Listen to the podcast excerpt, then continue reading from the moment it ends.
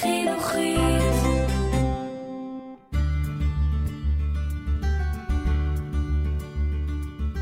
המדריך לשביל ישראל, פרק 43, מפארק תמנע ועד קניון שחורת, עם יואב גלזנר. שלום לכם. בפרק הזה של המדריך לשביל יש שני ימי הליכה שנפתחים בפארק המרתק שבתוך בקעת תמנע. נבקר במכרות נחושת ונבין איך מפיקים אותה מהסלעים. נראה את עמודי שלמה ואת המקדש המצרי שלצידם, נלך ישר על נחל אלכסון, נגלה מה אורך המנהרות התת-קרקעיות במכרות שמסביב, ונטפס על הר הגרנית הצפוני ביותר של הגוש הערבו-נובי. ביום ההליכה השני שלנו נשמע על נמל התעופה החדש של אילת, נראה דקלים שצומחים בלב המדבר, נצפה אל כל האזור ממספר פסגות ונלמד איך פועלת מלכודת נמרים. ובמדבר, כמו במדבר, אנחנו ממליצים על יציאה לדרך עם אור ראשון והימנעות מהליכה בשעות החמות. אז קדימה, כובע, הרבה מים ומצב רוח טוב, אני יואב, ואנחנו יוצאים לדרך.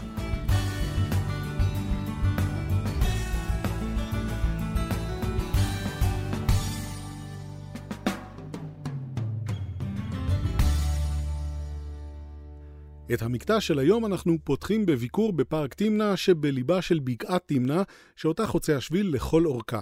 הבקעה מוקפת במין פרסה של צוקים תלולים משלושת צידיה, ומשתרעת על כ-60 קילומטרים רבועים. במרכזה ניצב הר תמנע. שימו לב שהכניסה לפארק כרוכה בתשלום, אז הצטיידו בהתאם, אבל קחו בחשבון שקיים הסדר המאפשר כניסה חינמית למי מכם שמטיילים בשביל ישראל ברצף לכל אורכו. בתוך הפארק נמצא תופעות גיאולוגיות מרתקות, שעליהן יספרו השלטים שמלווים אותנו בנחל אלכסון ובדרכנו במעלה ההר. אם הגעתם לאזור אחרי השעה שמונה, תוכלו לבקר עוד לפני שתצאו לדרך גם במרכז המבקרים המרתק, שמציע מופע אורקולי עם סקירת החתכים הגיאולוגיים של הבקעה והסבר היסטורי מקיף על קריאת הנחושת בימי קדם. תמנע הייתה בין המקומות הראשונים בעולם שבהם קראו את המתכת השימושית והמבוקשת הזו. עפרות הנחושת, אחת המתכות הראשונות ששימשו ליצירת כלי עבודה, כלי בית וכלי נשק, נמצאת פה בשפע. בשטח נשארו עדויות רבות להפקת הנחושת, אלפי פירים ותנורי התכה מתקופת האימפריה המצרית מספרים את קורות מלאכת הקריאה והפקתה. בחפירות ארכיאולוגיות שנערכו באזור תמנע נמצאו כלי ייצור, באמצעותם נחצבו והותחו עפרות הנחושת עוד באלף השישי לפני הספירה.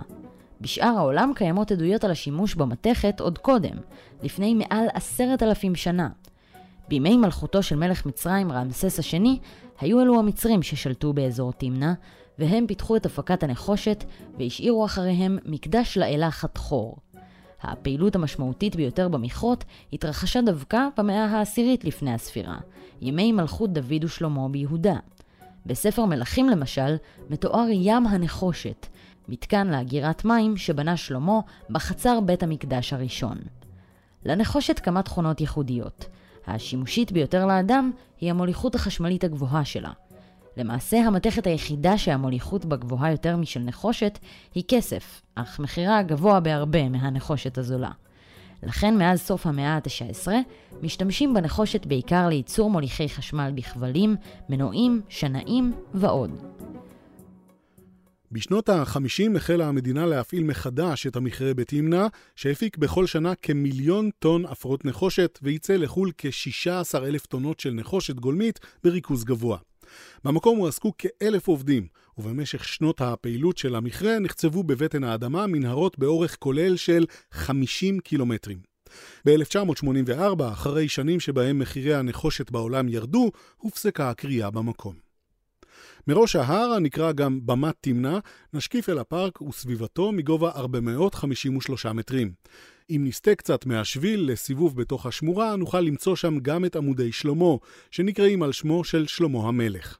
העמודים נוצרו כשהסלע התנתק מהמצוק בתהליכי בליה טבעיים וארוכים. לצד העמודים נמצא גם מקדש קוראים קדום לאלה המצרית חתחור, אלת היופי, האהבה, המוזיקה והמלחמה. אנחנו ממשיכים לכיוון דרום וחולפים על פני אגם נחושתן, שנבנה כדי למנוע הצפות בפארק.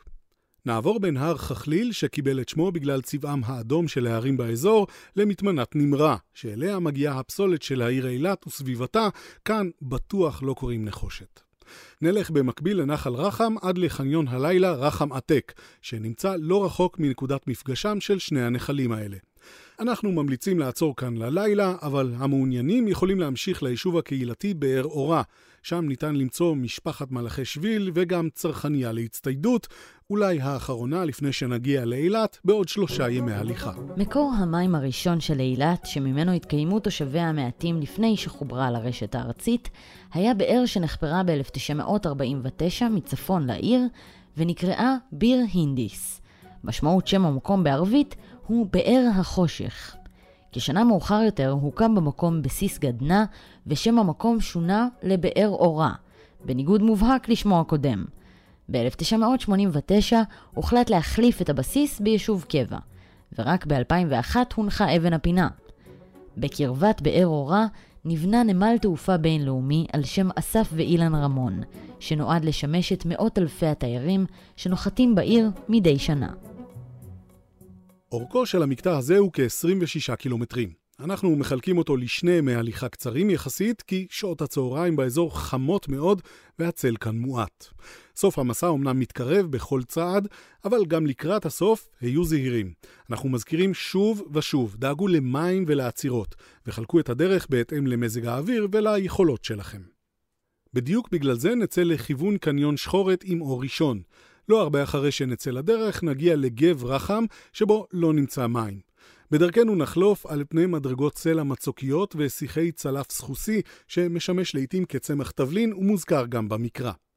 כמה דקות הליכה, לאחר שנעבור את הגבים היבשים, נגיע לדקלי רחם, שנראים כמו ציור פסטורלי של נווה מדבר. שני דקלים וכמה שיחי מדבר על קרקע לחה מעט, שמי התהום בה מגיעים עד כחצי מטר מתחתנו. ברקע אין שום רמז לחיים, רק סלעים כהים של מדבר קשוח. ראיתם דקלים בערבה? סביר להניח שהגעתם לנווה מדבר. עצי הדקל משגשגים במקום שבו יש מי תהום גבוהים יחסית ולצד מעיינות. בערבה יש כמה מינים של דקלים, ובהם דקל אדום המצרי, שגבול התפוצה הצפוני שלו בעולם באזור עברונה. רבים מהדקלים שצומחים באופן טבעי נראים כאילו ניטעו באשכולות, מקבצים של גזעים שיוצאים מנקודה אחת בקרקע. ההסבר לכך הוא שיטת הריבוי של העץ, שמצמיח חותרים מהחלק התחתון של הגזע. מכל חוטר שכזה צומח עץ חדש, שנותר צמוד לזה המרכזי. לאורך ההיסטוריה האדם למד לנצל את תכונותיו של הדקל לתועלתו. הסיבים שמרכיבים את עלי העץ משמשים להכנת חבלים חזקים ולכליית סלים, והפירות המתוקים מספקים אנרגיה זמינה בחיי המדבר הקשוחים. התמרים עמידים במיוחד גם בתנאי חום קיצוני ובמסעות המדבר הארוכים. אנחנו ממשיכים דרומה, ופחות מחצי קילומטר לאחר הדקלים נגיע אל סימון שבילים אדום, שאיתו נטפס למצפה עמרם. המצפה אומנם לא נמצא ממש על שביל ישראל, אבל השביל האדום מוביל לתצפית נפלאה לבקעת עמרם, ומעבר לה אל הערבה הדרומית והרי אדום. ממערב נשקפים הרים מרשימים, וביניהם הר נשף עם אבן הגרנית השחורה שלו. בצפון נראה את העמק של נחל רחם ואת הר תמנע, שעליו טיילנו רק אתמול. המצפה נמצא על שפת מצוק, ואם תסתכלו למטה תוכלו לראות את עמודי עמרם ממש מתחתנו. המעוניינים לבקר שם יכולים להשתמש בסימון השבילים הכחול שייקח אתכם למטה. אנחנו נחזור אל השביל שיורד במעלה עמרם ונמשיך במקביל לנחל אמיר ולצד הר אמיר שמתנשא ממזרח לשביל בגובה של כ-448 מטרים. כמה מאות מטרים לפני שנתחבר לערוץ נחל שחורת, נוכל להבחין במבנה שטוח מאבנים רחבות שיוצר מין תא מוארך. עכשיו נסו לנחש במה מדובר. אנחנו מהמרים שלא תצליחו. חושבים שהצלחתם? ובכן, זוהי לא פחות ממלכודת נמרים. מלכודות דומות נמצאו ברחבי הנגב ובמדבר סיני, והן שימשו את הבדואים עד המאה ה-19 ואולי גם מאוחר יותר. בקצה תא האבן המואר מונח פיתיון שקשור בחבל לענף שמונע מאבן גדולה ליפול ולחסום את פתח המלכודת. כשהנמר מגיע אל הפיתיון ומנסה לנשוך או להכות בו בכפותיו, האבן נופלת ולוכדת אותו בפנים.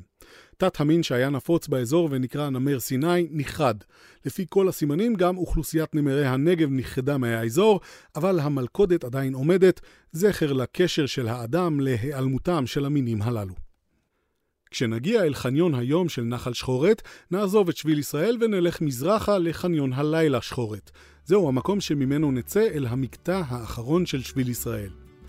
לא תאמינו, יש לנו רק עוד שני ימי הליכה והמסע הזה, שהתחיל כמעט בצד השני של המדינה, יסתיים. אני מתרגש, אני בטוח שגם אתם. אנחנו נמשיך במסלול מחר. המדריך לשביל ישראל, כל מה שצריך לדעת על השביל של המדינה. תחקיר ותסריט סיון רדל, קריינות נוגה קליין, עריכה והפקה יואב גלזנר וגידי שפרוט.